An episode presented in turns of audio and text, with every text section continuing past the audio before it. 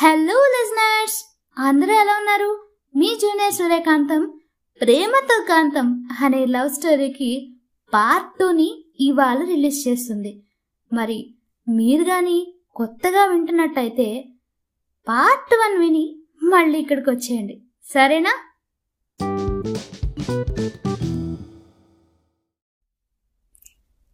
సాయం సంధ్యవేళ. పేదరాశి పెద్దమ్మ ఆకాశం అంతా కుంకుమ ఆరబెట్టిందా? అన్నట్టుంది. పక్షులు సంధ్యావందనం చేస్తున్నాయా? అన్నట్లు ఎగురుతూ ఉన్నాయి. కాంతారావు పని ముగించుకొని ఇంటికి వస్తూ ఉన్నాడు.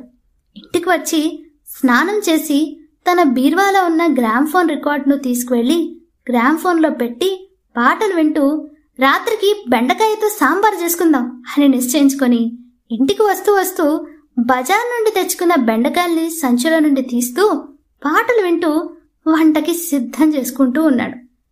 అదే సమయానికి మనసున మల్లెల మాలలూగిని అంటూ భానుమతి గారి గొంతు వినపడేసరికి ఒక్కసారిగా మనస్సంతా కాంతం వైపుకు మళ్ళింది. ఏం చేస్తుందో? తనకి నా చిరునామా అందిందో లేదో అని కంగారు పడుతూ మొదటిసారి ఆమెను చూసిన ఆ క్షణాలను గుర్తు తెచ్చుకున్నాడు. వంకాయ రంగు చీరకి బంగారు రంగు జరి బా భలే ఉంది కాంతం ఆ రోజు. మొదటిసారి కాంతారావు గారింటికి వాళ్ళ అమ్మగారితో వచ్చింది కాంతం. వాళ్ళ చెల్లి ఏదో దాములో ఇస్తా అంటేను వచ్చిందన్నమాట. ఇచ్చినమ్మ వాయనం అని వాళ్ళ చెల్లి అనేసరికి అతని వైపు ఊరకంట చూసి వెంటనే తల తిప్పేసి నవ్వుతూ పుచ్చుకుంటేనమ్మా వాయనం అని అంది కాంతం. అంతే ఆ క్షణం ఆ చూపు ఆమె స్వరం కాంతారావు గుండెని అల్లుకొని ఇప్పటికీ కాంతాన్ని తలుచుకుంటే ఆ క్షణమే గుర్తొస్తూ ఉంటుంది. అవును మరి ఆమెకి పరిశీలన శక్తి ఎక్కువ. పైగా కాలేజీలో చదువుతుంది. ఆ మాత్రం చలాకీతనం ఉంటుందిలే అని కాంతారావు భోజనం కానిచ్చేసి నిద్రకి ఉప- ఉపక్రమించాడు. ఇక్కడ కాంతానికి ఉత్తరం రాసిన దగ్గర నుండి రాత్రిళ్ళు పగలయ్యాయి. ఆమెని గజిబిజి పరిస్థితుల్లోకి నెట్టేసింది. జవాబేమొస్తుందో అని ఆమె ఆలోచించడం లేదు. ఆమె ఏమైనా తొందరపాటు నిర్ణయం తీసుకుందేమో అని ఒక కలవరం. అవును మరి కాంతం డిగ్రీ మూడో సంవత్సరం చదువుతుంది. కాలేజీ మొత్తానికి ఈ మొక్కరితే ఆడపిల్ల. అందువల్లనేమో ఆమె ఆడపిల్లలా కంటే ఆడపులిలా ఉంటుంది. ఒక్క కాంతారో దగ్గర తప్ప. చదువుతో పాటు పాటలు వచ్చు కాంతానికి. రేడియోలో తాను పాడాలి వార్తలు చదవాలి అని కోరిక. ఇంట్లో పలుసార్లు చెప్పింది కూడా. కానీ ఎవరూ పెద్దగా స్పందించలేదు. వాళ్ళ కాలేజీ ప్రిన్సిపల్ మాత్రం ఆమె ప్రతిభను చూసి చదువైన వెంటనే అదే కాలేజీలో లెక్చరర్గా జాయిన్ అవ్వమని చెప్పేశారు. ఇంట్లో గొడవ పడైనా సరే ఉద్యోగానికి వెళ్ళొచ్చు. కానీ ఆ తర్వాత ప్రేమించడం బానే ఉంది. మరి ఆ తర్వాత తన ఆశయాల గురించి కాంతారావుకి చెప్తే ఏమంటారు? ఏదేమైనా నేను ఆలోచించి రాయాల్సింది. ఇదంతా ఒక ఎత్తు అయితే పెళ్ళి గురించి ఇంట్లో ఏం చెప్పాలి? పాపం కాంతారావు గారు. ఆయన మీద నిజంగానే ప్రేమ ఉంది. కానీ అన్నిటినీ తల వంచి పెళ్ళి చేసుకున్నాక పరిస్థితి ఏంటి? ఇంత దాటి ఇంట్లో ఉండాలా అని పలు ఆలోచనలతో తల పట్టుకొని కూర్చుండిపోయింది. ఒక వారం రోజుల తర్వాత ఆఫీసులో ఉండగానే కాంతారావుకి ఒంట్లో బాలేక ఆఫీస్ నుండి సెలవు తీసుకొని ఇంటికి వచ్చేస్తూ ఉన్నాడు. ఇంటి గేటు తీసి రెండు అడుగులు వేయగా ఉత్తరం డబ్బాలో ఏదో ఉత్తరం ఉంది. అది చూసి దాన్ని పరిశీలించాడు. కాంతం నుండి అని తెలియగానే వారెవ్వా? అని అరిచాడు. ఎక్కడ లేని ఓపికంతా ఒక్కసారి వచ్చేసింది. ఇంట్లోకి వెళ్ళి ఉత్తరం చదువుతూ ఉన్నాడు. చదువుతూ ఉన్నంతసేపు ఆయన గుండెల్లో అలజడి. కంట్లో నీళ్ళు ఆగడం లేదు. నోటి వెంట కాంతం అనే పదం తప్ప ఇంకేమీ పగిలడం లేదు. వెంటనే పెట్టే వెడ సర్దుకొని ఊరు వెళ్ళి కాంతాన్ని చూడాలి అన్నంత ఉత్సాహం వచ్చింది. ఎలాగో వారంలో పండగ వస్తుంది కదా ఊరు వెళ్ళి నాకు ఏం తెలియదు అన్నట్టు మాట్లాడదాం అనుకున్నాడు. పొద్దున్నే ఇంకో ఉత్తరం వచ్చింది.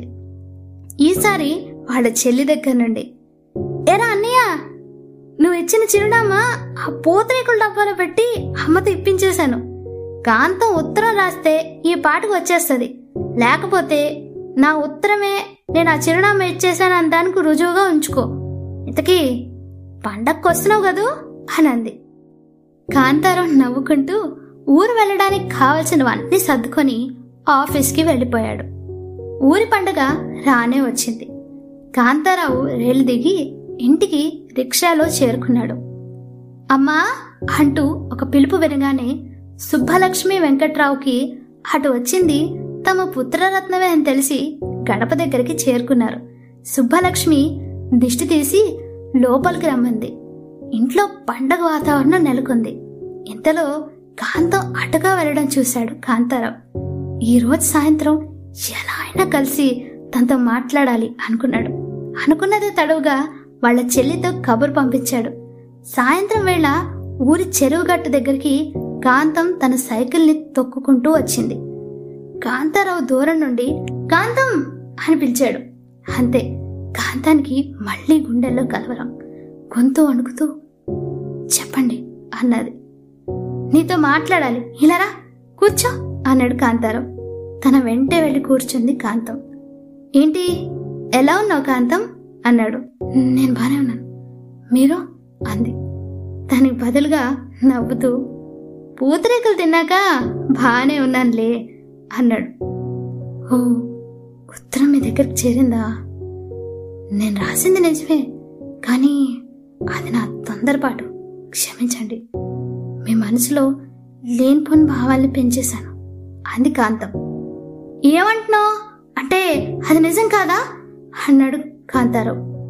చూడండి చూపులు కలిస్తే ప్రేమ అవుతుందేమో కానీ మనుషుల్ని అర్థం చేసుకోవడానికి చాలా కావాలి.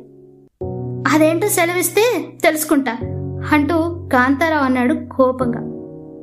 నాకంటూ ఒక ఆశయం ఉంది. ఇన్ని దాటి ఇంత చదివి ఉద్యోగం చేస్తేనే కదా ఊర్లో మిగతా అమ్మాయిలకి ఇలా చదవాలి మనొక ఆశ వస్తుంది. ఇప్పుడు ప్రేమించుకుంటాం. ఆ తర్వాత పెళ్ళి. ఇంతేనా? అని అన్నది ఏడుస్తూ. కాంతారావు కళ్ళు ఎర్రగా అయి నీళ్ళు ధారాపాతంగా రాసాగాయి. కాంతంతో ఎంతో మాట్లాడాలి అని వచ్చిన తనకి ఇలాంటి అనుభవం ఎదురవ్వడం బాధగా ఉంది. కాంతం వెంటనే కళ్ళు తుడుచుకుంటూ ఇంట్లో మన కోసం ఎదురు చూస్తూ ఉంటారు. వెళ్దాం రండి. అని సైకిల్ వెనక్కి ఎక్కించుకుంది. ఫోన్లే కాంతం ఎలా అయినా మనమన్నాం అని అనుకుంటూ వీధి చివరి దిగాడు కాంతారావు. పొద్దున్నే కాంతం లేచి మిద్దె మీదకి వెళ్ళేసరికి ఒక పెద్ద ట్రంక్ పెట్టే దాని మీద ఉన్న ఒక చిన్న ఉత్తరం కనబడింది. అటుగా చూసేసరికి కాంతారావు వాళ్ళ చెల్లి గోడ దూకపోతుండగా ఆమె జడని గట్టిగా పట్టుకొని లాగింది కాంతం. నాకేం తెలీదు అన్నయ్య ఇక్కడ పెట్టమన్నాడు ముందు ఆ ఉత్తరం చదివి ఆ తర్వాతే పెట్టి తెరవమన్నాడు. నన్ను వదిలే అని అన్నది.